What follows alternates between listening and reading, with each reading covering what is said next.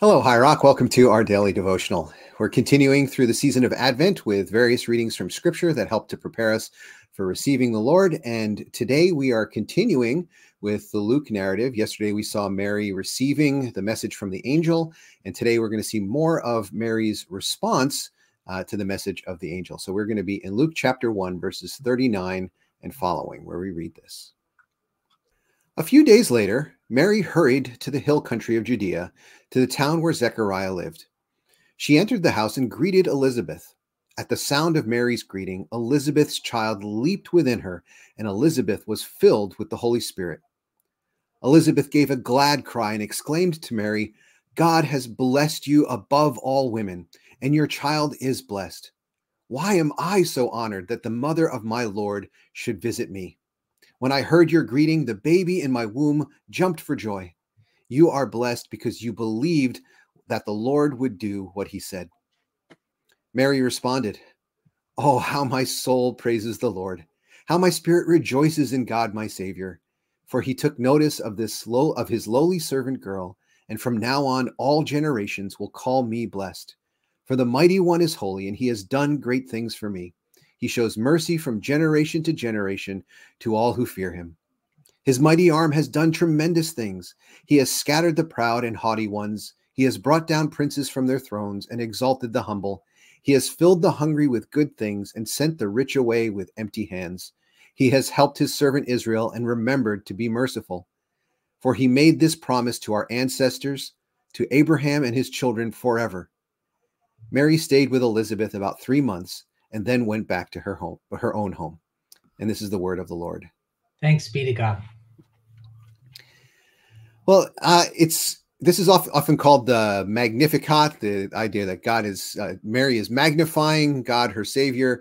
Uh, it's actually a song. Uh, the the fact that it's a song might not be clear from the way the um, uh, the New Living Translation kind of parses out the the text. Uh, one thing right away, and this is something new that I came across as I was looking at some of the background of this passage, this idea of um, uh, the baby John, uh, John, who would be John the Baptist, this baby leaping in Elizabeth's womb.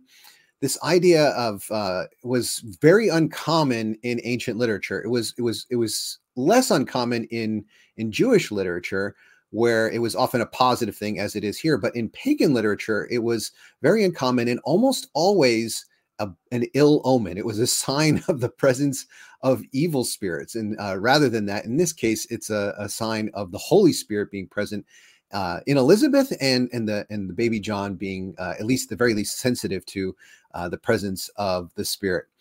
Uh, and the song that that Mary uh, sings, it's many people have noticed that it strongly resembles Hannah's song in First Samuel chapter two. Hannah was a uh, like Elizabeth was a woman who had been barren and was getting on in years, and, and God blessed her with this child as a result of her prayers, and this child would become Samuel uh, the prophet. Uh, but one really big difference, if you go back in First Samuel 2 and read Hannah's song and read Mary's song, one big difference between the two, there are a lot of similarities, but one big difference is that Mary's song has none of the military imagery. There is none of this hmm. idea of this kind of victory over enemies. And I think that difference that is, is really stark. And I think that difference is important. And I think of it as uh, perhaps even the first clue that the Messiah was going to be very different than the people expected. Uh, Jesus was, we'll see later on, they call it the messianic secret sometimes. Jesus was very reluctant to connect himself with the messianic imagery that many people had in the culture, especially at this time, because they were all looking for a military messiah who would come in like a King David with armies and and conquer their enemies and and and all of that. And Jesus's mission was so different than the image that they had in mind. And one of the first clues we get uh, uh, to that in the Gospels is right here in Mary's song that all that kind of military imagery is lacking, that this Messiah is going to be different than people expect in some ways that are going to get the Messiah in trouble because you know, people don't like to have their expectations uh, to be let down from their expectations. In any case, Dave, I'm wondering what you think of today's passage and, and Mary's song and Mary's response uh, to the message of uh, not only the angel but the the message of uh, Elizabeth here and and the baby John. Uh, so I'm having a uh, sort of a, a, a, a thought that's going to feel really off topic that I actually think may connect with this, but I, am hopefully going to make the connection as I as I try to name it. Um, something as you were reading that I noticed in this uh, that I just have never noticed before um, is in verse 51. You read, uh, "His mighty arm has done tremendous things. He has scattered the proud and the haughty ones." And I don't know why, but there's just for no reason. I just never really thought that applied to anything in particular. Uh, right? It's just a in general, God did this at some point, I guess. Um, I don't know exactly what Mary had in mind, and but you know, just he did all these things that were nice things. Um, but I, it, it, I happened to read recently. Um, you know, I was reading in Genesis, and this phrase sounds very similar to what God did in Genesis 11, um, the Tower of Babel. Right? Mm. You got these people side, they and what their their desire. I'm going to make a great. We're going to make a, a great name for ourselves, or they said that the other threat, if they don't do that, is they're going to be end up being scattered over the whole face of the earth. And uh, and at that point, God intervenes and confuses their languages and scatters them over the entire face of the earth. Um, and and I, you know, I wonder if that's actually what Mary has in mind. You kind of think, well, who cares? Let me tell you why I think this is interesting. Uh, verse 55, then, where he made this promise to our ancestors, to Abram and Abram and his children forever. Um, so Genesis 11 is when the people try to make a great name, right? And, and so they can then, you know, really become like get reach the heavens essentially. And uh, and what is that? But is this longing to connect with God, but almost to get up to God's level, right? And it was there was this spirit of pride, and uh, and those people were scattered. But the very next chapter, right, Genesis 12, is when uh, Abram gets called out of Ur and eventually, God is going to make a promise to Abram. And that promise is going to be I'm going to give you a great name. The exact thing that the people in, in uh, Babel wanted. I'm going to give that to you. And your your descendants are going to be as numerous as the sand on the seashore, the stars in the sky, right? And they're going to, uh, you know, uh, cover the whole earth. And so the very thing that the the people in Babel wanted, God was going to give Abraham. And so then, what's the difference? Why not just save a step right? You've already got a group of people who want it. Just like, good, all right, let's work with this. Um, but it's because this, and I think this is the point that that uh, that I was taking from the the part in, in uh, Babel.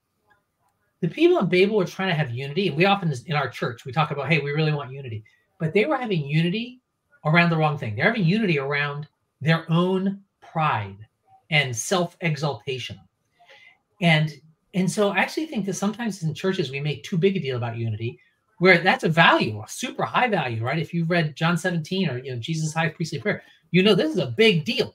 Uh, Jesus really cares about unity, right? That you hear this over and over again in, in the, the New Testament, and yet it's not the highest value. It's unity around the right thing is really the key.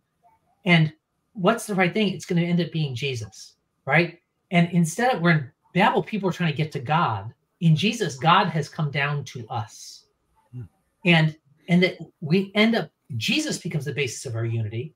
And of course then what happens in acts chapter 2 it's the reversal of babel right where everybody's tongues all get confused and nobody can talk to each other and, and human progress in a sense is thwarted. Well now by the holy spirit suddenly people are miraculously able to understand each other's speech and, and now can work together and become again because they're united around jesus. And and so i, I think that um, there's this way that Mary is acknowledging that there is a, a kind of greatness that humans have in mind and aspire to. And often, I think, even those of us who are believers today, we can get tempted to, hey, we're going to do something great, right? Our church is going to be successful, or our, you know, political ambitions are going to be successful. We're going to do, and we're somehow going to arrogate enough power that we can do great and godly things. Um, and and I wonder if sometimes we're really missing that invitation from God to, hey, like Abraham, you're going to trust, you know, just, uh, you know, God called him and Abraham what? Not knowing where he was going. Uh, and there's a way that as we lose control and we replace that with a real faith in God, that then God is able to actually help us achieve the things that when we try to achieve them on our own, even though they may seem virtuous, that way of doing it is wrong. And and I think that Mary is sort of the she has no pretense that I, she could do any of this on her own, right? And and that's part of the glory. She's realizing this promise made to Abram. It's it's happening, right? That we are now, in fact, having this kind of becoming on God's own level because God's coming down to us. And and that God is now going to give this kind of new basis for for us having a, a, a kind of unity that can go break beyond simply the ethnic nation of Israel, uh, but can in fact is going to, as the promise was to Abram, incorporate the whole world. Anyway, it's a little bit theoretical. It's just interesting to me, um, just the way that the Bible all connects. Anyway, I don't know if that makes any sense to you at all, but I, I just find hmm. this an interesting thing. Well, no, I I know we've we've both been through uh, Old Testament courses where we're supposed to study the uh, first five books of the Bible, and we end up spending like two thirds of the class just in the first fifteen chapters of Genesis. Because there's too uh, much in there. there, really, there really is. Yeah, there. In, in as much as uh, Mary's song is all about these kind of divine reversals, I, I think that certainly fits the pattern. That there's this ancient curse and this promise that gets reversed and is you know being undone with the coming uh, of, of, jesus. So yeah i think it's i think it fits in many ways beautifully together. I don't think it's the only meaning that's there but i think certainly that that has to be uh, a connection because it's a pattern that starts right from the very beginning. As i think about what do we do with that devotionally uh, you know how am i going to receive that today?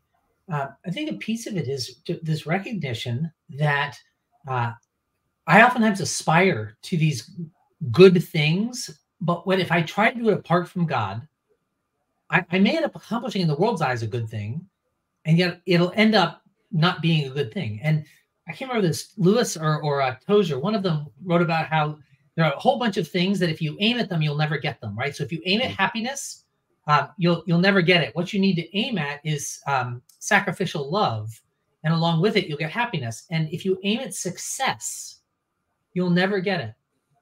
Uh, but if you aim at faithfulness, then in fact you will get in god's eyes success. Uh, and and i think that that's the the um, the juxtaposition here is that the, the ones who tried to make themselves great w- became nothing. But mary who made herself nothing right god then makes her great. Same thing mm-hmm. with abram. And and i think that i think that then the devotional thing for me is yeah there's all these things i want to do and i'm got enough resources and enough connections and enough gifts, uh, you know, that, that maybe I can use my power to make them happen. And as soon as I do that, I start to get in trouble. Uh, if I'm getting out ahead of my conscious dependence on the Holy Spirit, uh, on on His timing, on His power, uh, that's that actually is where I'm going to be able to do things that, whether or not they're perceived as great in the world's eyes, they will be great in, in, in reality, which is to say, in God's eyes. Hmm. And it's like Jesus said, seek first God's kingdom, and then all these other things will be added. It's not That's that right. those things aren't there. It's it's first put put God's kingdom first, and then That's these right. other things. That's right. Well, Dave, would you uh, pray for us to have this perspective? Yes. Lord, you put these kingdom longings in our heart, and yet so often in our impatience, in our self-centeredness, we we distort those those gifts you want to give us. God, above all, today and every day, we want to consciously depend on your Holy Spirit. You tell us apart from you, we can do nothing.